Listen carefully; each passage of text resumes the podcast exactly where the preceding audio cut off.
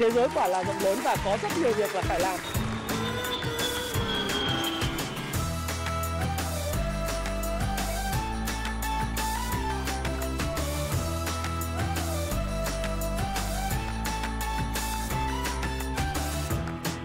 Hi, xin chào tất cả các bạn. Chào mừng các bạn đã quay trở lại với channel của Thái Phạm. Và 8 giờ tối ngày chủ nhật ngày hôm nay chúng ta lại có một video với nhau và video về nhịp đập thị trường của tuần mới, ngày 9 tháng 1 năm 2022. Chủ đề của video ngày hôm nay sẽ là dòng cổ phiếu nào sẽ dẫn dắt và nâng đỡ thị trường trong tuần mới, mùng 9 tháng 1 năm 2022.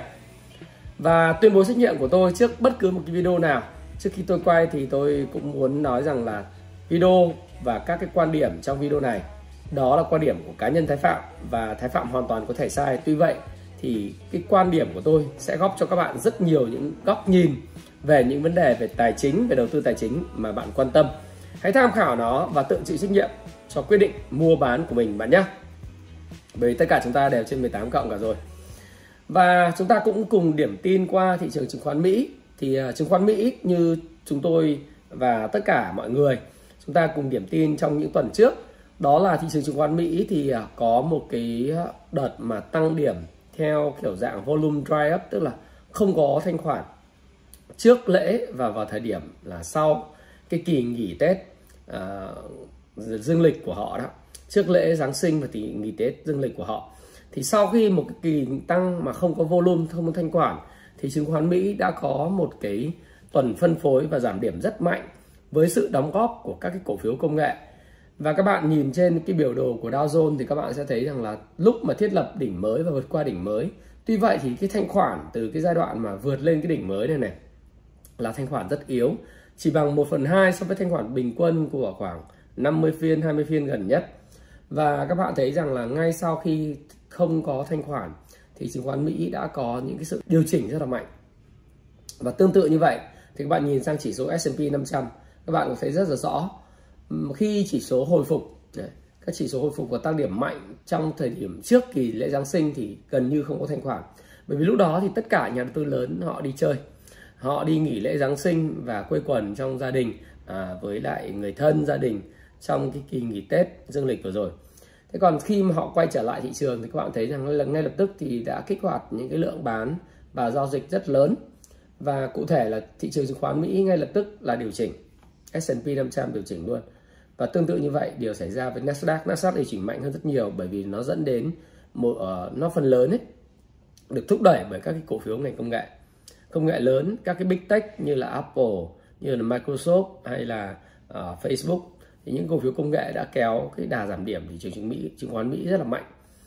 Và sự đồng pha của việc điều chỉnh của thị trường chứng khoán Mỹ thì nó cũng tác động đến các cái thị trường tài chính khác như là thị trường kỹ thuật số à, tiền kỹ thuật số crypto cái lý do chính à, là bởi vì mọi người đang rất là lo lắng về cái câu chuyện đấy là liệu Fed sẽ uh, không phải liệu nữa mà khi nào thì Fed tăng lãi suất. Những cái video trước đây thì tôi đều dự báo với tất cả các bạn là tháng 5 năm 2022 nhưng có lẽ những quan điểm diều hâu hơn hawkish hơn của những nhà tạo lập chính sách của Mỹ sẽ có thể thúc đẩy việc lãi suất tăng ngay từ khoảng tháng 3 năm 2022 tức là kỳ họp đầu tiên à, và vào lúc mà mới dừng bơm tiền. Tuy vậy thì cá nhân tôi sẽ không nghiêng vào kịch bản này nhiều lắm bởi vì mặc dù là chuyển từ cái giai đoạn gọi là bồ câu thúc đẩy nền kinh tế bằng việc chính sách tiền tệ với chi phí rẻ lãi suất thấp và bơm tiền khoảng 120 tỷ vào nền kinh tế một tháng đã, gọi là, chính thức over, kết thúc bởi vì tỷ lệ việc làm đã đạt được cái mức mà cũng tương đối tốt mặc dù là báo cáo việc làm trong tháng 12 không được tốt lắm, nhưng mà tỷ lệ việc làm đã được tạo mới của chính quyền ông Joe Biden cũng tương đối tốt và Fed hoàn toàn tự tin để mà kiểm soát được cái lạm phát. Thế thì giảm cái bơm tiền từ 120 tỷ xuống không còn bơm tiền vào tháng 3 năm 2022 đã là một thành công. Và sau đó ngay lập tức thắt chặt bằng cách nâng lãi suất để mà gọi là chống lạm phát. Thì nó chỉ là quan điểm của uh, thường là ông James Bullard uh, ờ, ông ông ông này thì ông khá là bullish. Uh, uh, ông bullish bởi vì là xin lỗi các bạn là ông ông rất là hawkish uh, rất là diều hâu. Và thường là sẽ đưa ra những chính sách dự báo rất là cực đoan. Thế thì ông nói rằng là có thể là thị trường sẽ tăng lãi suất vào sớm vào tháng 3 năm 2022 và đây, và sau đó thì là giảm các biện pháp để thu hẹp cái bảng cân đối kế toán của Fed. Đấy. Thì đây là một sự kiện tài chính vào ngày 6 tháng 1 và ông có comment như vậy. Cộng với phiên bản họp của Fed, nó sẽ khiến cho thị trường tài chính rất là sôi sục và phản ứng. Tuy vậy thì cho đến khi Fed thực sự nâng lãi suất thì tôi nghĩ rằng thị trường tài chính của Mỹ nó sẽ không sụp đổ. Nó cũng sẽ không có những điều chỉnh lớn mà vẫn sẽ là những điều chỉnh đi ngang tích lũy uh, tích lũy đi ngang ở vùng cao. Đấy là cái điều mà tôi nghĩ là quan trọng nhất mà chúng ta cần phải nhận định về xu hướng. Và sau cái cuộc họp Fed ấy, thì chúng ta sẽ biết rõ hơn là liệu Fed sẽ nâng lãi suất vào thời điểm nào. Và tôi thì tôi vẫn dự báo là tháng 5 năm 2022 và sau đó là các ngân hàng trung ương châu Á sau khoảng 4,5 tháng 4,8 tháng đến 5 tháng sẽ nâng lãi suất. Đấy là cái điều mà tôi sẽ dự báo mà cái bối cảnh mà lạm phát ở Mỹ hiện nay cao kỷ lục trong 39 năm đồng thời cái lạm phát ở châu Âu cũng lên cao kỷ lục à, trong khoảng à, tôi nghĩ là nhiều thập kỷ vừa rồi. Tức là đến tháng 12 năm 2021 thì lạm phát châu Âu lên 5% mà các bạn biết là theo thống kê của Eurostat thì trong các nước thành viên Eurozone á, lạm phát đặc biệt cao ở các quốc gia vùng Baltic.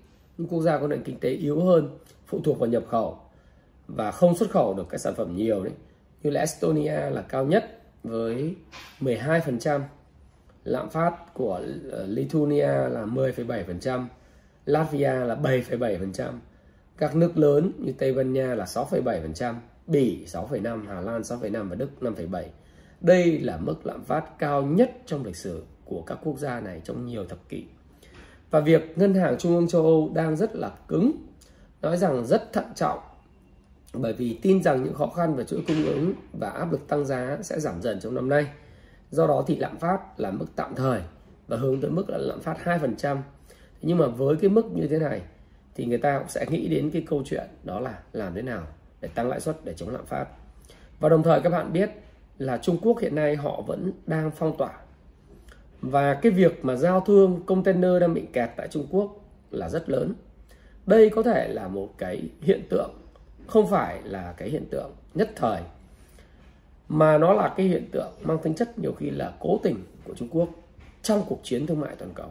Cái này là dùng trong cuộc chiến thương mại toàn cầu. Và vì cái chiến lược chiến lược zero covid, bởi vì nó thể hiện một điều đấy là Trung Quốc, họ không tự tin mấy về vaccine của họ là cái điều đầu tiên.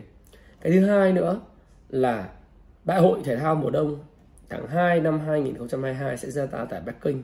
Họ không muốn chuyện gì xảy ra làm xấu cái bộ mặt của Trung Quốc trên thị trường trên trường quốc tế. Đây là điều rất rất quan trọng với ông Tập Cận Bình, Đấy, Chủ tịch Trung Quốc. Và cuối năm nay 2022 là năm bầu chủ tịch của Đảng Cộng sản Trung Quốc và có thể là Chủ tịch Tập Cận Bình đã sẽ tiến tới cái gọi là vị trí Chủ tịch trọn đời của Trung Quốc. Chủ tịch trọn đời có nghĩa là sẽ đến đạt được được cái gọi là tầm vóc của ông Mao Trạch Đông và ông Đặng Tiểu Bình. Hay là tương tự như Putin tại Nga, hay là Kim Jong Un tại Korea. Với việc mà cuối năm nay, bầu cái đại hội đảng, ở đại hội đảng Trung Quốc, bầu chủ tịch chọn đời, thì tất cả những cái chính sách đối nội bao gồm kiểm soát covid chặt chẽ bởi vì đó là một cái thành tích vang dội của ông ta. Đấy. và ổn định chính trị, ổn định kinh tế, lạm phát vừa phải, tăng trưởng vừa phải, xuất khẩu mạnh mẽ. Đó là một trong những cái tôi gọi như là nằm trong tính toán của Trung Quốc. Chính bởi vậy tôi tin rằng cái này mình chỉ bình luận về kinh tế thôi. Cái việc mà lạm phát nếu eurozone, khu vực Trung châu Âu và Mỹ không sớm tăng lãi suất thì cái giá cước vận tải và sự khó khăn về hàng hóa tắc nghẽn chuỗi cung ứng sẽ còn tiếp tục đẩy lạm phát lên cao và đặc biệt là giá năng lượng sẽ phục hồi mạnh mẽ và giá năng lượng cũng sẽ tiếp tục đẩy lạm phát lên cao cho đến khi các ngân hàng trung ương phải hồi phục. Ở thời điểm tôi làm video với các bạn là kết thúc phiên ngày thứ sáu giao dịch vừa rồi, giá dầu đã hồi phục lên mức 81,81 đô. tức là có lúc nó vượt lên khoảng 83 đô la một thùng dầu nó quay trở lại cái vùng 86 đô trước đây. Đà phục hồi này, có cần tích lũy không? Tôi không có biết. Hãy đợi cho thị trường phát đi tín hiệu, chúng ta cùng biết. Và tích lũy xong thì vượt đỉnh hay không, chúng ta cũng không biết. Hãy đợi thị trường phát đi tín hiệu. Nhưng theo Goldman Sachs, với sự chênh lệch về cung và cầu hiện tại, các nước OPEC cộng tiếp tục cam kết sẽ nâng sản lượng lên 400.000 thùng một ngày vào thời điểm từ tháng 12 nhưng lượng cung so với nhu cầu thực tế của kinh tế thế giới sẽ của năm 2022 sẽ có độ vênh lớn và lượng cung dầu khí ra thế giới hiện tại so với thời điểm trước dịch vẫn thấp hơn rất nhiều. Trong khi năm 2022 các bạn biết rằng là ngoại trừ Covid ở Zero Covid tại Trung Quốc, tất cả các quốc gia hiện tại thì đã đã đều chuyển sang chiến dịch là thích ứng với đại dịch. Kể cả đó là Úc rất bảo thủ. Đó là New Zealand rất là bảo thủ. Nhưng tất cả đều chuyển sang chiến lược chiến lược gọi là thích ứng với đại dịch. Như vậy là nhu cầu về du lịch đi lại, làm ăn của những người dân tất cả trên thế giới sẽ quay trở lại ở mức khoảng 70-80% như bình thường trước dịch. Tôi tin là Việt Nam cũng vậy thôi. Mặc dù có biến chủng Omicron và WHO nói rằng Omicron không được không nên và không bao giờ nên được coi là một biến gọi là một biến thể nhẹ. Tuy vậy thì Omicron cũng có nhiều bằng chứng cho thấy là Omicron có những cái cái triệu chứng ờ, không quá nặng, không gây nhập viện tại những người đã tiêm vaccine hai mũi và ba mũi. Ba mũi thì bạn có thể bảo vệ cơ thể khỏi cái cái cái Omicron và bạn nếu có dính thì nó cũng là một cái sự cảm cúm nhẹ. Đấy là rất nhiều bằng chứng cho thấy từ à, tổng giám đốc của WHO là tổ chức gọi là y tế thế giới. Thế thì khi mà như vậy thì tôi nghĩ rằng là cái cái việc mà giao lưu đi lại tại các cái nền kinh tế nó sẽ quay trở lại ở mức bình thường. Và Việt Nam mình cũng vậy, cũng sẽ phải mở cửa cho du lịch quốc tế quay trở lại.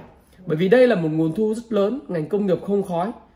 Và nếu các bạn đến Phú Quốc, tôi mới trở về từ Phú Quốc thì các bạn thấy rằng là đã thử thí nghiệm, thí điểm cho khách du lịch quốc tế quay trở lại hòn đảo Ngọc từ tháng 12 và tôi thấy rất bình thường, mọi sinh hoạt bình thường là bởi vì là họ đã tiêm vaccine hai mũi và họ nhập cảng nhập khẩu nhập cảng về à, cảng hàng không Phú Quốc và họ du lịch thì cái hòn đảo nó sẽ sinh động hơn rất nhiều và cái kinh tế của địa phương sẽ phát triển. Và tương tự như vậy đối với Hà Nội và Hồ Chí Minh tôi nghĩ rằng là luôn luôn phải mở cửa. Bởi vì nếu chúng ta không mở cửa thì chúng ta sẽ chậm chân hơn so với lại các nước như là Thái Lan như là Campuchia nữa như là Malaysia, Indonesia và và Singapore. Đừng nói Singapore Singapore làm rất tốt họ mở. Thế thì vừa chống dịch hiệu quả và vừa mở cửa để không gây quá tải y tế đó là bài toán đau đầu của rất nhiều các quốc gia. Tuy vậy thì tôi tin rằng là với sự sát sao của cả cái hệ thống chính quyền của chúng ta và với cái sự uh, mà ủng hộ của người dân ấy, và và dĩ nhiên là đấy là nhu cầu đòi hỏi cấp thiết của cuộc sống thì chúng ta sẽ mở cửa thành công. Và với cái áp lực của việc mở cửa thì và giá năng lượng cũng như là sự tắc nghẽn của chuỗi cung ứng vẫn đang diễn ra do chiến dịch chủ yếu là do zero covid, bởi vì các bạn biết Trung Quốc là cái người mua lớn nhất trên thế giới. Thì nó sẽ tiếp tục thúc đẩy giá cả hàng hóa lên cao và lạm phát lên cao. Nó sẽ là một cái ngòi nổ để châm cho những cái cuộc mà thắt chặt lại tiền tệ của các ngân hàng trung ương trên thế giới. Đó là cái điều rất quan trọng. Và như tôi đã nói, xin quay trở lại thị trường Việt Nam. Thì chứng khoán, tuần trước tôi nói là đừng cái kỳ vọng quá vào cái gói kích thích kinh tế mới. Bởi vì khi nhìn vào gói kích thích kinh tế mới trước đây đồn đoán là 800.000 tỷ. Thế nhưng mà chính phủ và quốc hội cũng ờ, rất là chịu lắng nghe rất là lắng nghe và dựa trên cái nguồn lực hiện tại thì các bạn thấy là cái gói hồi phục kinh tế này hiện nay chỉ còn là 350.000 tỷ đồng. Và chủ yếu chúng ta sẽ tập trung vào an sinh xã hội và cái y tế nâng cao cái năng lực y tế để mà chống lại những cái khả năng mà chúng ta có sẽ có, có những cái đại dịch trong tương lai để hỗ trợ cái tuyến đầu, để mà chống lại những cái đại dịch có thể xảy ra tương lai và ngăn cản cái câu chuyện về cái đại dịch, hay là giúp cái cộng đồng nó khỏe mạnh hơn. Và điều này hoàn toàn là hợp lý, vô cùng hợp lý. Và đặc biệt là gói an sinh xã hội lên tới 53.150 tỷ đồng. Rồi sau đó là chúng ta hỗ trợ về lãi suất, hỗ trợ cho việc là đảo nợ, rồi hỗ trợ lãi suất thấp để phục hồi cho những doanh nghiệp đầu đàn, những doanh nghiệp mà lớn, khỏe và để thúc đẩy nền kinh tế. Đấy, đấy là một trọng chiến lược đúng. Rồi chúng ta sẽ có cái ngân sách để phát triển hạ tầng. Thì ngân sách phát triển hạ tầng này thì không có lớn như là cái đồn đoán ban đầu. Nó chỉ là 113.850 tỷ đồng và chủ yếu tập trung vào việc nâng cấp cái tuyến đường bộ uh, cao tốc Bắc Nam. Và đây là một trong những chủ trương đúng đắn và chúng ta làm cuốn chiếu làm đâu là xong đến đấy. Theo chỉ đạo của uh, phó thủ tướng uh, Bắc Thành ấy thì các bạn biết rằng là riêng những cái cao tốc mà phải hoàn thành ừ, trong cái thời điểm 2022 2023 là rất quyết liệt. Đường vành đai 3 ở Hồ Chí Minh vân vân vành đai 4 rồi là những cái uh, gọi là sân bay Long Thành phải hoàn thành và đưa vào hoạt động sử dụng vào quý 1 năm 2025 đây là trong những cái mà chỉ đạo rất quyết liệt và những cái định hướng rõ ràng từ phía chính phủ và sử dụng tất cả những cái nguồn lực có thể để mà hỗ trợ nâng cấp hạ tầng và từ đó hỗ trợ kích thích và phát triển kinh tế. Thì đây là là là tôi nghĩ rằng là chiến lược đúng.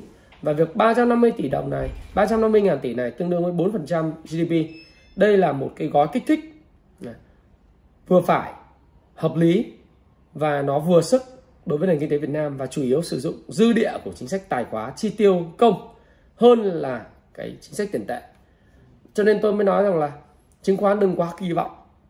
Vào gói kích thích kinh tế mới. Trước đây đồn thổi kỳ vọng là 800 nghìn tỷ nhưng thực tế nó chỉ là 350 nghìn tỷ. Và ngày 11 tháng 1 tới chúng ta sẽ có kết thúc cái kỳ họp quốc hội. Chúng ta sẽ biết rõ là cái gói được duyệt là bao nhiêu. Bởi vì tại sao tôi nói không kỳ vọng? Và trong cái bối cảnh chung ấy, tại sao cái chính sách tiền tệ hiện nay nó không còn quá nhiều cái dư địa? Là bởi lạm phát đang là một cái mối lo lo lắng và rình rập tất cả các quốc gia đang phát triển theo Bloomberg thì Việt Nam sẽ dẫn đầu cái làn sóng lạm phát tại châu Á và khảo sát của Bloomberg cho thấy là tính riêng khu vực châu Á lạm phát của Việt Nam và Indonesia sẽ tăng mạnh nhất các quốc gia khác so với năm 2021 khi mở cửa nền kinh tế. Và họ dự báo rằng là so với năm 2021 thì cái này là cái à, khảo sát của Bloomberg ấy, là Việt Nam sẽ tăng khoảng 1,4% tức là CPI của mình sẽ lên khoảng gần 3,5%, 3,45%, 4%. Tôi nghĩ là sẽ cao hơn. Và lạm phát là vấn đề đau đầu của năm 2022 nếu chúng ta chủ quan bơm quá nhiều tín dụng, bơm quá nhiều tiền vào nền kinh tế.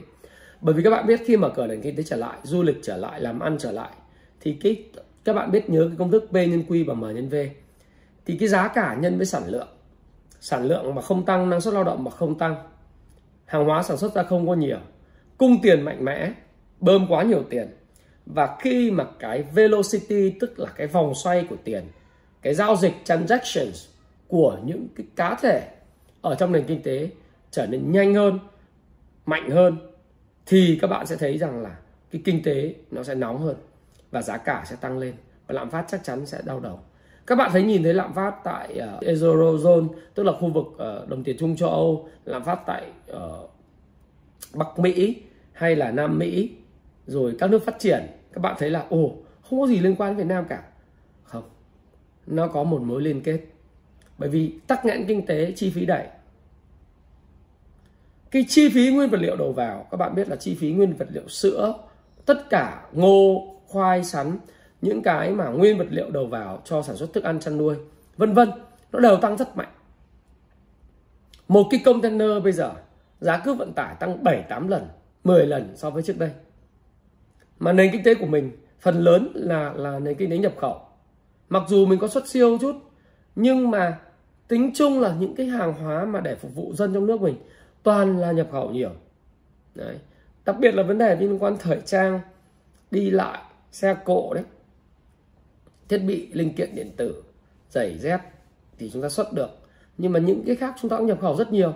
Và với một nền kinh tế nhập khẩu nhiều như vậy, lạm phát chi phí đẩy sẽ thúc đẩy là cái giá cả hàng hóa tăng rất mạnh. Và khi tiêu dùng quay trở lại, thì cái velocity nó tăng lên, lạm phát là vấn đề đau đầu lớn.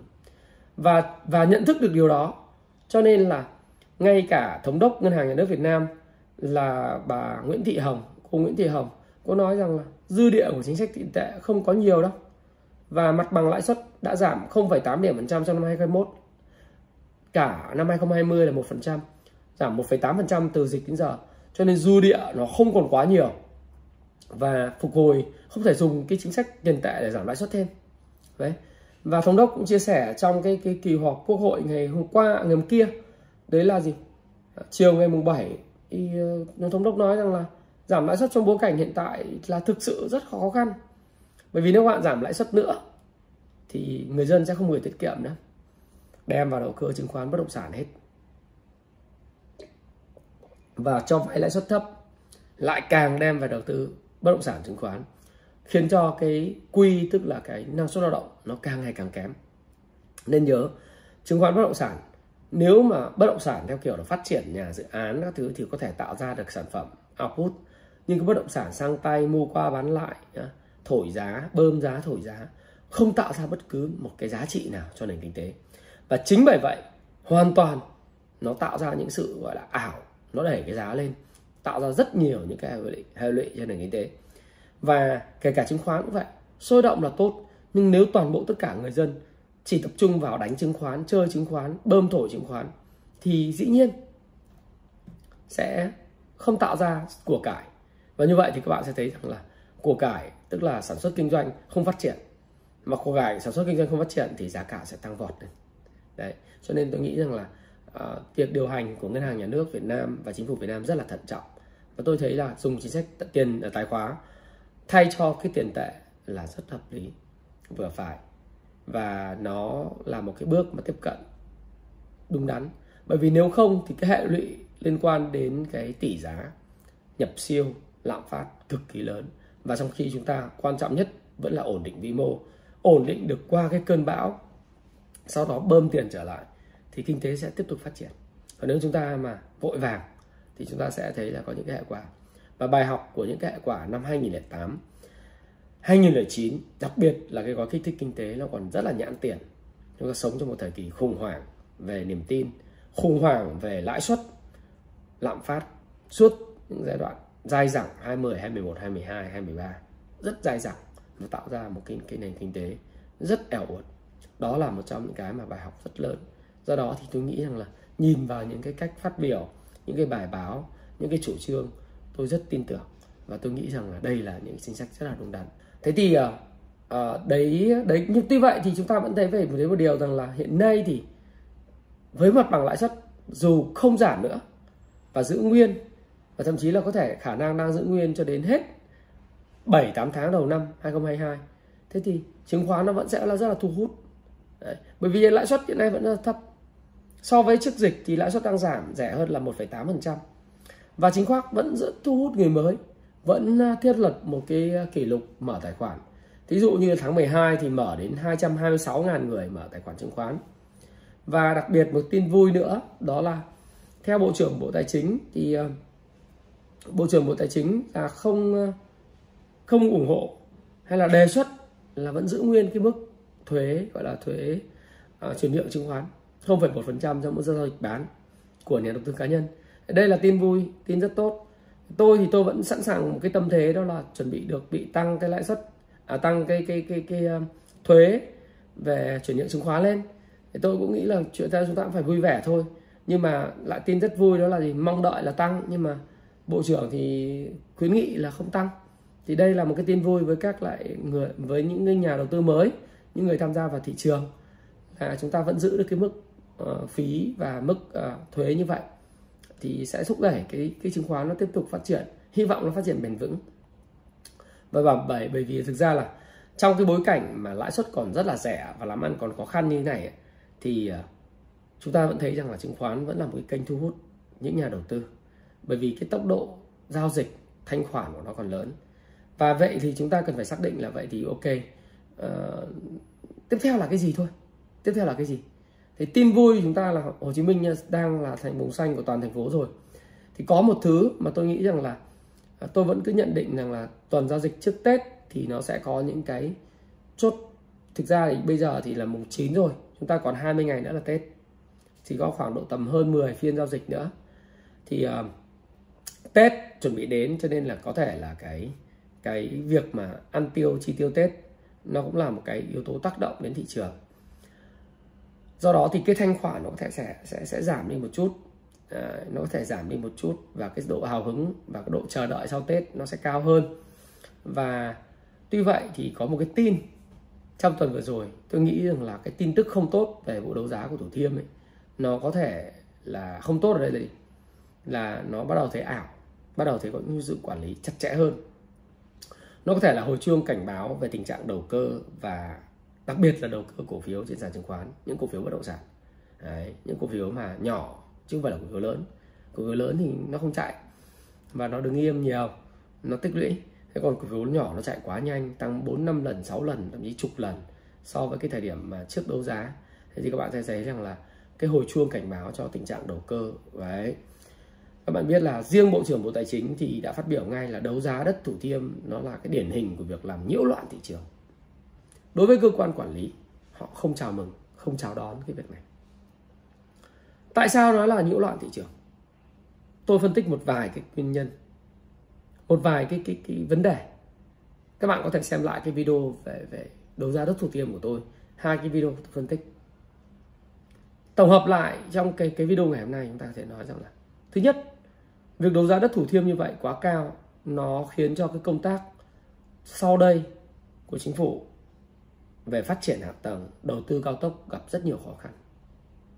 Bởi vì khi xác lập mặt mặt bằng giá mới, người dân sẽ có thể có tâm lý là không chịu cái phương án đền bù và giải tỏa mặt bằng bởi vì mức giá mới được thiết lập. Hoặc là dẫn tới là chi phí đền bù giải tỏa mặt bằng nó cao hơn thời gian đền bù giải tỏa mặt bằng, thương thảo với dân cao hơn, nó ách tắc. Vậy, việc bơm thổi vô lý của đất thủ thiêm tạo ra một hệ lụy đáng quan ngại hơn ở trên bình diện xã hội là vui. Và nếu mà nói thẳng ra là nhiễu loạn thị trường và phá hoại nền kinh tế. Nếu bạn không thực sự mua, bạn không có tiền mua, mà bạn đấu giá để tạo ra bạn, tôi chắc chắn là không có đủ tiền mua. Chút xíu tôi sẽ phân tích. Không có đủ tiền mua mà bạn đưa cái giá cao để bạn kích vào cái tâm lý của đám đông, nâng cao đất lên và khiến cho công tác giải tỏa, đền bù, giải phóng mặt bằng, đầu tư công của chúng ta gặp ảnh hưởng, thì đó là phá hoại nền kinh tế. Chứ không phải là bạn đóng góp cho nền kinh tế. Đúng không? Thế thứ hai, nếu giả sử điều này xảy ra thật, cái mức giá mới được thiết lập một căn hộ 100 mét vuông phải có giá là 50 tỷ thì tất cả các khu vực nội đô thành phố Hồ Chí Minh giá chung cư sẽ tăng ít nhất 50%. Sẽ không có nhà thu nhập thấp. Sẽ có sự bất ổn xã hội. Đặc biệt là những người trẻ. Các bạn trẻ ra trường hiện nay mức lương thu nhập được 6 triệu một tháng cho đến 8 triệu một tháng, 7 triệu một tháng. Các bạn ấy sẽ ngồi và nghĩ tôi phải làm bao nhiêu năm để có được cái nhà tại Hồ Chí Minh, tại Hà Nội. Thế thì sẽ tạo ra một cái hệ lụy của những cái thế hệ, sẽ tạo ra một cái hệ lụy của thế hệ ăn không, rồi nằm nằm duỗi và thở dài. Giống như là thế hệ trẻ của Trung Quốc, thế hệ trẻ tại Hàn Quốc, thế hệ trẻ tại Nhật Bản hiện tại. Họ không có đủ tiền để mua nhà và họ biết rằng dù họ có làm hết sức mình, làm 30 năm 40 năm, thậm chí cả đời không mua được nhà, chỉ có thể ở nhà thuê.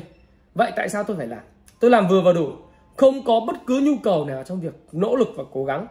Bởi vì cái giá nhà nó vượt xa cái thu nhập của họ dẫn đến có một thế hệ vứt đi. Một thế hệ thanh niên thời gian tới nếu thực sự đây là một cái giá mới nó là một cái thế hệ vứt đi là vì sao? Đi làm làm gì?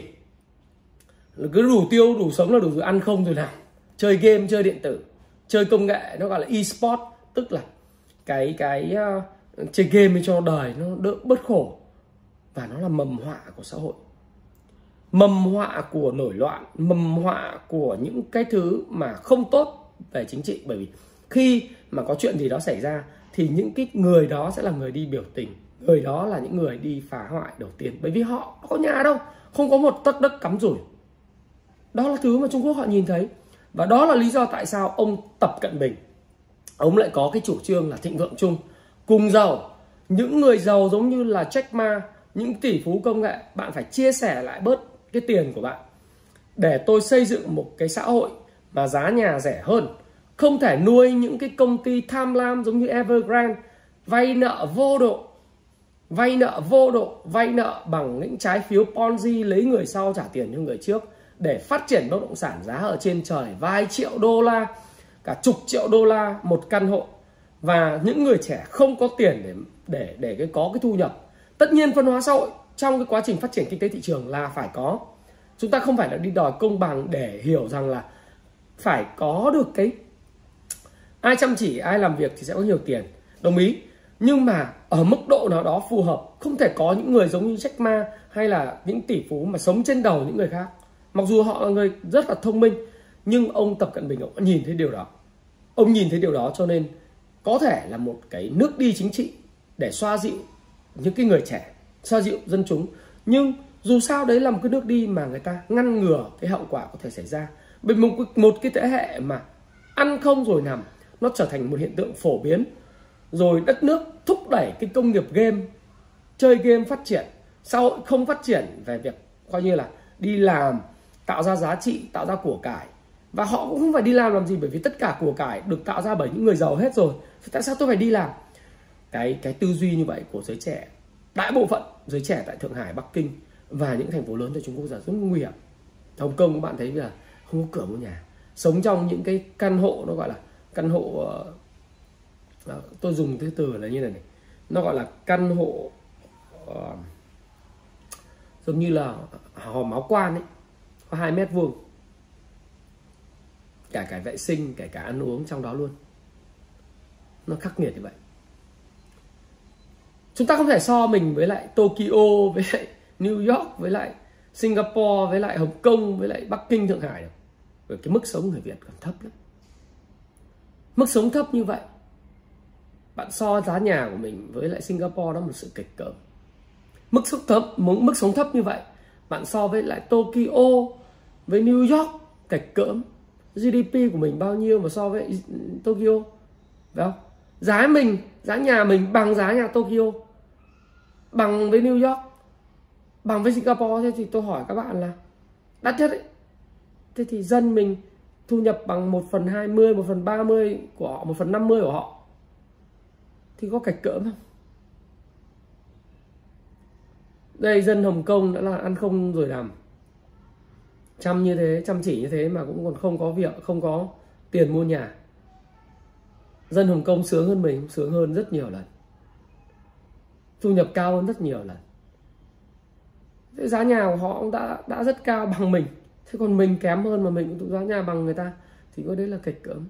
Do đó là một cái, gọi là nhiễu loạn. Và là một cái khiến cho xã hội rất bất ổn. Ngoài ra còn rất nhiều vấn đề khác liên quan đến bù giải tỏa và giải thích sao, vân vân. Không đơn giản. Thì tôi thấy rằng là bốn công ty đấu giá đất thủ thiêm phải nộp tiền trong 90 ngày tới là thông báo. Thông báo thôi của cục thuế thì các bạn sẽ là, sẽ các bốc liên quan đấy mùng 10 tháng 12 đấu giá 17 12 ký hợp đồng mua bán. 6 tháng 1 là ký thông báo thuế. Tôi đang chờ đợi ngày mùng 6 Tết. Họ, Tân Hoàng Minh sẽ phải nộp 50% số tiền đấu trúng đấu giá, kiểu gì? Là 12.250 tỷ và 50% số tiền đấu giá còn lại. Cái này á 12.500 250 tỷ, nó bằng nó không có không có nhiều công ty nào có sẵn 12.500 250 tỷ hết tiền mặt nhé. Nếu cả cả Vinhome cũng có. Hả? Vinhome có 11.000 thôi. Công ty lớn không có. Và đặc biệt công văn, tin không tốt là công văn ngân hàng nhà nước yêu cầu các ngân hàng báo cáo việc cấp tín dụng cho doanh nghiệp đấu giá đất thủ thiêm. Nghĩa là ai là người đứng đằng sau? Cung cấp tín dụng cho vay để mà mua cái lô đất này nội dung báo cáo bao gồm các thông tin như thông tin khách hàng, thông tin hợp đồng tín dụng, mục đích cấp tín dụng, dư nợ tại thời điểm báo cáo như phân loại nợ nợ gốc, nợ lãi, nợ nội bảng, ngoại bảng, nợ đã xử lý. Theo tin từ Tiền Phong, thì cục thanh tra giám sát ngân hàng 1 ngày 8 tháng 1 cơ quan thanh tra giám sát ngân hàng thuộc ngân hàng nhà nước cho biết đã có văn bản yêu cầu một số ngân hàng báo cáo thực trạng tình hình cấp tín dụng đối với các doanh nghiệp và cá nhân tham gia đấu giá 4 lô đất khu thị khu đô thị mới Thủ Thiêm theo đó, tình hình cấp tín dụng các ngân hàng báo cáo bao gồm hoạt động cho vay, bảo lãnh, đầu tư trái phiếu. Nội dung báo cáo bao gồm gồm các nội dung như thông tin khách hàng, thông tin hợp đồng tín dụng mục đích cấp tín dụng dư nợ tại thời điểm báo cáo phân loại nợ nợ gốc, nợ lãi nội bảng, ngoại bảng nợ đã xử lý. Trong trường hợp xác định khoản cấp tín dụng cho các ngân hàng nêu trên liên quan tới mục đích tham gia đấu giá, đấu thầu các lô đất thủ thiêm, đô thị mới thủ thiêm thì ngân hàng phải cung cấp toàn bộ hồ sơ tín dụng liên quan. Đó. Làm sao mà có thể là bán một cái căn hộ 80 tỷ 61 tỷ 78 tỷ 969 tỷ một căn mới có hỏa vốn? Lý. Ai là người cấp tín dụng? Mục đích của họ là gì? Chúng ta không đòi công bằng nhưng chúng ta thấy vô lý. Vô, vô lý chúng ta phải góp ý bằng tính chất xây dựng. Nói thì dài nói dai. Đấy, không nhưng không nói dạ. Bởi vì cái này nó ảnh hưởng rất lớn. Thì khi ngân hàng nhà nước đã vào cuộc bộ tài chính đã vào cuộc mà quan điểm của bộ trưởng bộ tài chính cũng là quan điểm của chính phủ. Và cái tổ chức ngân hàng nhà nước thì bây giờ không thể nào ngân hàng nào. Tôi tin rằng là xác suất đến 99,99% không ngân hàng nhà nước ngân hàng nào của Việt Nam sẽ cấp phép. Đây là quan điểm cá nhân tôi và tôi hoàn toàn có thể sai nhưng mà tôi cũng là tuyên bố trách nhiệm như vậy. Nhưng mà tôi thấy rằng là gần như với cái việc này không ngân hàng nào của Việt Nam dám đứng ra cấp tín dụng cho dự án này bởi vì nó tạo ra sự bất ổn. Và quan điểm của Bộ Tài chính rất rõ. Vietcombank ngay lập tức. Vietcombank ngay lập tức ha. Nói luôn. Vietcombank chưa phát sinh khoản tín dụng tại bốn lô đất. Nói luôn. Vietcombank không tham gia. Thông tin luôn. Vietcombank đã giả soát và tính đến thời điểm 7 tháng 1 ngân hàng chưa phát sinh bất kỳ khoản tín dụng cho vay bảo lãnh đầu tư trái phiếu đối với doanh nghiệp và cá nhân tham gia đấu đất, tổ tuổi tiền thì cái này điều tra cái là ra ngay mà. Phải không? Điều tra cái là ngay là ngân hàng nào? Chứ họ chỉ cấp cái tín dụng bảo lãnh về việc nộp cọc thôi. Còn cái phần mà nộp 12.500 tỷ này bây giờ, tôi nói là tái định giá lại đất để rút tiền từ ngân hàng đổ vào bất động sản mới là cái cái mục tiêu họ hướng tới. Thì có thể họ đẩy giá cổ phiếu bất động sản lên. Để họ kiếm lời 600 tỷ là cái gì đâu hoặc là họ đẩy giá ở những khu vực khác, họ tạo ra sự giao dịch sôi động để họ kiếm lời và trong 90 ngày họ bỏ cọc tôi bình thường. Tôi vẫn mong là nộp cọc để tôi ờ, tặng 20 bộ sách ra cho các bạn. Thì tôi hy vọng là điều đó không xảy ra. Và cũng có xảy ra thì vẫn được tặng bình thường. Nhưng mâu thuẫn một tí đúng không? Nhưng mà thực tế rằng là cái hệ lụy nó rất là lớn. Tôi nghĩ rằng những thông tin như thế này ấy, và với cái tiến độ như này thì mình đợi mùng 6 Tết mùng 6 tháng 2 đó chúng ta xem Hậu Tân Hoàng Minh sẽ nộp kiểu gì.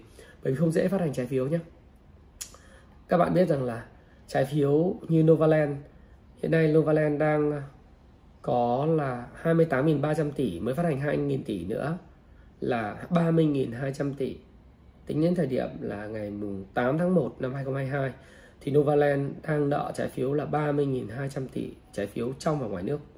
Để có mức trái phiếu là 30.300 tỷ này, thì Novaland đã phải mất 5 năm dòng dã đàm phán với tất cả những tổ chức tài chính định chế tài chính lớn trên thế giới như là Credit Suisse rồi cả Việt Nam mới có thể vay được 30.000 300 tỷ. Vinhome chỉ vay có 8.000 tỷ thôi. Mà Novaland vay đến 30.300 tỷ nhưng 30.300 tỷ này về trái phiếu trong bảng uh, tôi, tôi, tôi soi từ hệ thống của phu Pro và bảng báo cáo tài chính và thuyết minh tài chính đấy thì các bạn biết là mất rất nhiều thời gian để họ có thể làm được điều này thế mà 5 năm. Đây, các bạn nhìn. 5 năm. 28.000 nợ trái phiếu phát hành đây. Quý 3 28.319 tỷ. Đấy, trái phiếu phát hành của họ là riêng Novaland là 28.319 tỷ. Riêng Vinhome. Các bạn nhìn Vinhome. Chỉ có 8.000 8.000 tỷ. Trời ơi, Novaland và Vinhome lớn như thế mà mất mấy bao nhiêu năm mới huy động được tương đấy tiền. Tân Hoàng Minh, làm sao trong 90 ngày có thể huy động được 20 24.500 tỷ trái phiếu để mà nộp tiền trúng đất? Đó là câu chuyện gọi là vào rừng mơ bắt con tưởng bở, đúng không? Vô lý, không bao giờ xảy ra. Bây giờ chỉ còn mỗi là vay ngân hàng. Vậy là ngân hàng là đứng giàu ngân hàng Việt Nam thì bây giờ ngân hàng nhà nước và bộ tài chính quyết liệt chỉ đạo vậy. Thì tôi nghĩ là họ không dám đứng ra. Thế giờ chỉ còn ngân hàng nước ngoài. Thì chúng ta xem là ngân hàng nước ngoài nào đứng ra tài trợ cái điều này. Và nếu họ tài trợ, mục đích của họ là gì? Tại sao lại thổi đất ở Việt Nam như thế? Mục đích là gì? Phải có mục đích. Liệu có phải là vì để làm chậm tiến độ phát triển giao thông hạ tầng của Việt Nam không? Đúng không? Thì hãy suy nghĩ. Hãy suy nghĩ cái việc này. Tôi thì ờ, tôi tin là cái điều đó hoàn toàn là có thể xảy ra. Rồi, chính bởi vậy thì tôi thấy rằng là các quỹ đầu tư rất là khôn ngoan khi mà chốt lời cổ phiếu bất động sản. Đấy. CI thì ờ, giá cổ phiếu tăng vọt. Đấy. giá cổ phiếu tăng vọt lên và xây ngay lập tức là chốt lời cổ phiếu ngay. Khi giá cổ phiếu tăng vọt ha. À, công ty phát triển đấy tăng như tên lửa. Cái cổ phiếu này trong cuốn 18.000 phần trăm ấy nó là tăng như tên lửa. Các bạn biết là từ khoảng giữa tháng 10 có 2 tháng mà cổ phiếu đã tăng 3 lần. Ờ thì thôi thì các quỹ đầu tư nội à, đầu tư Singapore họ chốt lời CI rồi đến ờ, công ty cũng trả tin vào cổ phiếu mình nữa hội đồng quản trị quyết định luôn. Chiều ngày 7 tháng 1 thông báo bán toàn bộ 44,32 triệu cổ phiếu quỹ vì nhu cầu tài chính và có thể thu về 2.560 tỷ đồng. Tự dưng thấy các bạn đẩy giá lên cao quá vì đất thủ thiêm mà bán hết luôn. Và thời gian tới thì tôi nghĩ rằng việc bán này nó sẽ khiến cho cái cổ phiếu này nó sẽ giảm và sẽ có toàn bộ tất cả những người ham làm giàu nhanh sẽ đu vào cổ phiếu này. Và để mong muốn là ờ, tăng trần tiếp thì hội đồng quản trị công ty sẽ bán ra 44 triệu cổ phiếu này để kiếm lời. Và sau đó thì nếu mà giá rẻ lại, quay trở lại vùng này thì họ sẽ lại mua lại. Đúng không? Mất chỉ đâu giấy thì họ bán ra được, bán ra thì sẽ mua lại được. Cầm tiền mua lại giá rẻ hơn. Cổ phiếu quỹ mà. Còn Pinilit thì liên tục xả và không còn là cổ đông lớn của CEO nữa. Đại CEO cũng thế không? Nhìn. Đó. cổ phiếu tên lửa. Tất nhiên, ai cầm cổ phiếu này? Xin chúc mừng các bạn và các bạn đã kiếm được rất nhiều tiền, tăng 8 lần kể từ thời điểm tháng 10 đầu tháng 11 giờ tăng 8 lần. Đây là cổ phiếu siêu tên lửa thì những cổ phiếu siêu tên lửa của 18.000% thì đều nói ra một điều là gì? Khi nó lên theo tốc độ tên lửa thì sẽ đến lúc nó nổ tung giống như tên lửa cái gì xảy ra với lại BI xảy ra với BI lên như tên lửa rồi cũng xuống, mất 70% giá trị là bình thường. Rồi meme stock như là các bạn thấy rằng giống như là GameStop. Tôi đã nói với các bạn rất nhiều về GameStop. Rồi ờ, chúng ta thấy có ờ, những cổ phiếu khác nữa. Lên như thế này rồi sẽ xuống như vậy. Lên như thế nào xuống như vậy? Nó cổ phiếu tên lửa mà. Cái đấy là xác suất được đến 85% những cổ phiếu tên lửa sẽ mất 50% giá trị sau khi nó lên theo kiểu hình tên lửa.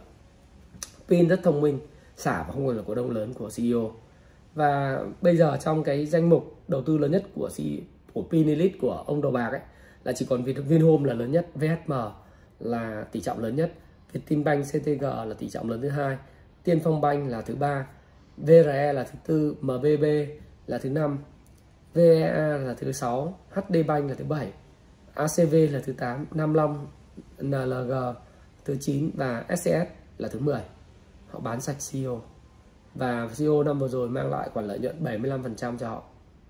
It's a good good profit. Very good profit. Thì tôi nghĩ rằng là xu hướng trong tuần tới thì những nhóm bất động sản nhỏ sẽ bị chốt lời rất mạnh. Bởi vì với cái hiệu ứng của thủ thiêm và với cái việc mà cơ quan nhà nước quản lý siết chặt cái việc mà báo cáo này này, thì tôi nghĩ rằng nhóm nhóm này trong thời gian tới không nói trong tuần tới, trong thời gian tới lên như thế nào sẽ xuống như vậy thì sẽ bị chốt lời rất mạnh và có thể là sẽ tiền nó sẽ chốt lời sang các cái nhóm khác. Có thể cũng không phải là nhóm như tôi đã nói tuần trước là nhóm banh và dịch vụ tài chính nhưng có thể là tuần này nó sẽ là cái khác. Và banh thì có thể có nhịp phục hồi bởi vì nợ xấu là một ẩn số. Về báo cáo lợi nhuận 2022 thì có thể không tốt nhưng 2021 có thể không tốt nhưng 2022 thì áp lực về uh, giảm lợi nhuận và nợ xấu. Và thị trường những ngày cận Tết thì xuống nhiều hơn thanh khoản thấp hơn. Uh, tôi thì tôi nghĩ rằng là 2022 thị trường sẽ phân khóa. Nhà đầu tư cá nhân nhỏ lẻ như các bạn thấy là vẫn mở tài khoản nhiều nhưng châu chậm thì uống nước đục. À, nhưng mà vẫn có cái cơ hội chứ không phải không. Số tiền trên thị trường sẽ rút, rút bớt bởi công ty như là FLC, CRE, công ty chứng khoán khoảng 30.000 tỷ. À, và thậm chí là cả bán cổ phiếu quỹ vân vân. Xuống chốt lời từ bất động sản à, chứng khoán bất động sản đầu cơ sẽ rất cao và khả năng là sẽ đến năm 2000 à, 2022 thì cái đấy là bất động sản như vậy. Và tôi thì tôi nghĩ rằng là với VN Index, nói chung thì tôi cũng không bao giờ đoán là VN Index sẽ đi đâu về đâu. Vì khi nào mà có những ngày phân phối lớn ờ, thì tôi sẽ báo các bạn. Tuy vậy thì chúng ta, thì chúng ta thấy rằng là cái việc VN Index có điều chỉnh hay không, hay đi lên hay như thế nào chúng ta không có biết. Đợi thị trường phát đi tín hiệu như Jesse Livermore nói rồi hãy hành động. Tôi nghĩ rằng là ngoài cái phần này thì tôi nghĩ rằng là các cổ phiếu trụ, chúng ta cũng sẽ có thể tham khảo là cái cổ phiếu, những cái cổ phiếu trụ của Vingroup uh, nhóm Vingroup gồm Vic, VRE và đặc biệt là Vinhome có sự tích lũy rất là mạnh và khá là tốt đúng không? Đặc biệt là Vinhome ha. VRE thì tăng trần mấy phiên? Ba phiên. Uh, Vic thì tăng trần được một phiên và tích lũy rất tốt. Thì cái vùng tích lũy này có thể là nó sẽ là cái, cái động lực. Đặc biệt là Vinhome, VRE và Vic thì có thể sẽ là động lực của cái thị trường trong tuần tới. Rồi nhóm ngành dầu khí với uh, với PVD PVD thì à, cũng mong là không phải là mô hình hai đỉnh. Nhưng mà PVD à, cũng tăng rất tốt tuần vừa rồi. Rồi à, OI Đấy, OI tăng rất tốt trong tuần vừa rồi. TLX cũng tăng tốt. BSR tốt. Gas. Đó. Thì rất rất rất tốt. Có thể là những cái cổ phiếu lớn sẽ là trụ của tuần tuần mới và đó là tất cả những gì mà tôi à, chia sẻ với các bạn. Và hy vọng là tuần mới bắt đầu với một sự hưng phấn và với một sự cẩn trọng. Tuy vậy thì tôi luôn luôn hope for the best và prepare for the worst tức là chuẩn bị cho những điều tốt đẹp nhất và kỳ vọng những điều mà uh, cũng không mong đợi nhưng mà luôn luôn hy vọng điều tốt đẹp nhất và chuẩn bị cho những điều tồi tệ nhất. Và tuần mới lại đến chúng ta lại có 5 cuốn sách tặng từ mạnh thường quân. À, lần này tôi sẽ dành tặng cái cuốn nến nhật của các mạnh thường quân tặng cho các bạn. Hãy comment cho tôi biết dự báo của bạn nhanh nhất sớm nhất đúng nhất về VNX tuần mới sẽ kết thúc vào ngày thứ sáu ở bao nhiêu điểm và thanh khoản bình quân một phiên là bao nhiêu? Ai nhanh nhất sớm nhất đúng nhất sẽ được à, uh, 5 người đầu tiên sẽ được nhận là một phần quà là một cuốn nến nhật chính hãng của Happy Life do các mạnh thường nguồn quân gửi tặng. Và Thái Phạm, cảm ơn bạn đã lắng nghe chia sẻ Thái Phạm và hy vọng là tuần mới mang lại cho các bạn rất nhiều sự may mắn. Và xin chào và xin hẹn gặp lại các bạn trong video tiếp theo. Cảm ơn các bạn rất nhiều. Và cố gắng. Bởi vì cái giá nhà nó vượt xa cái thu nhập của họ. Dẫn đến có một thế hệ vứt đi. Một thế hệ thanh niên thời gian tới. Nếu thực sự đây là một cái giá mới, nó là một cái thế hệ vứt đi, là vì sao? Đi làm làm gì? Cứ đủ tiêu đủ sống là đủ ăn không rồi này. Chơi game chơi điện tử chơi công nghệ nó gọi là e-sport. Tức là cái cái uh, chơi game cho đời nó đỡ bất khổ. Và nó là mầm họa của xã hội. Mầm họa của nổi loạn mầm họa của những cái thứ mà không tốt về chính trị. Bởi vì khi mà có chuyện gì đó xảy ra thì những cái người đó sẽ là người đi biểu tình. Người đó là những người đi phá hoại đầu tiên bởi vì họ có nhà đâu không có một tấc đất cắm rủi đó là thứ mà Trung Quốc họ nhìn thấy. Và đó là lý do tại sao ông Tập Cận Bình. Ông lại có cái chủ trương là thịnh vượng chung. Cùng giàu, những người giàu giống như là Jack Ma, những tỷ phú công nghệ, bạn phải chia sẻ lại bớt cái tiền của bạn.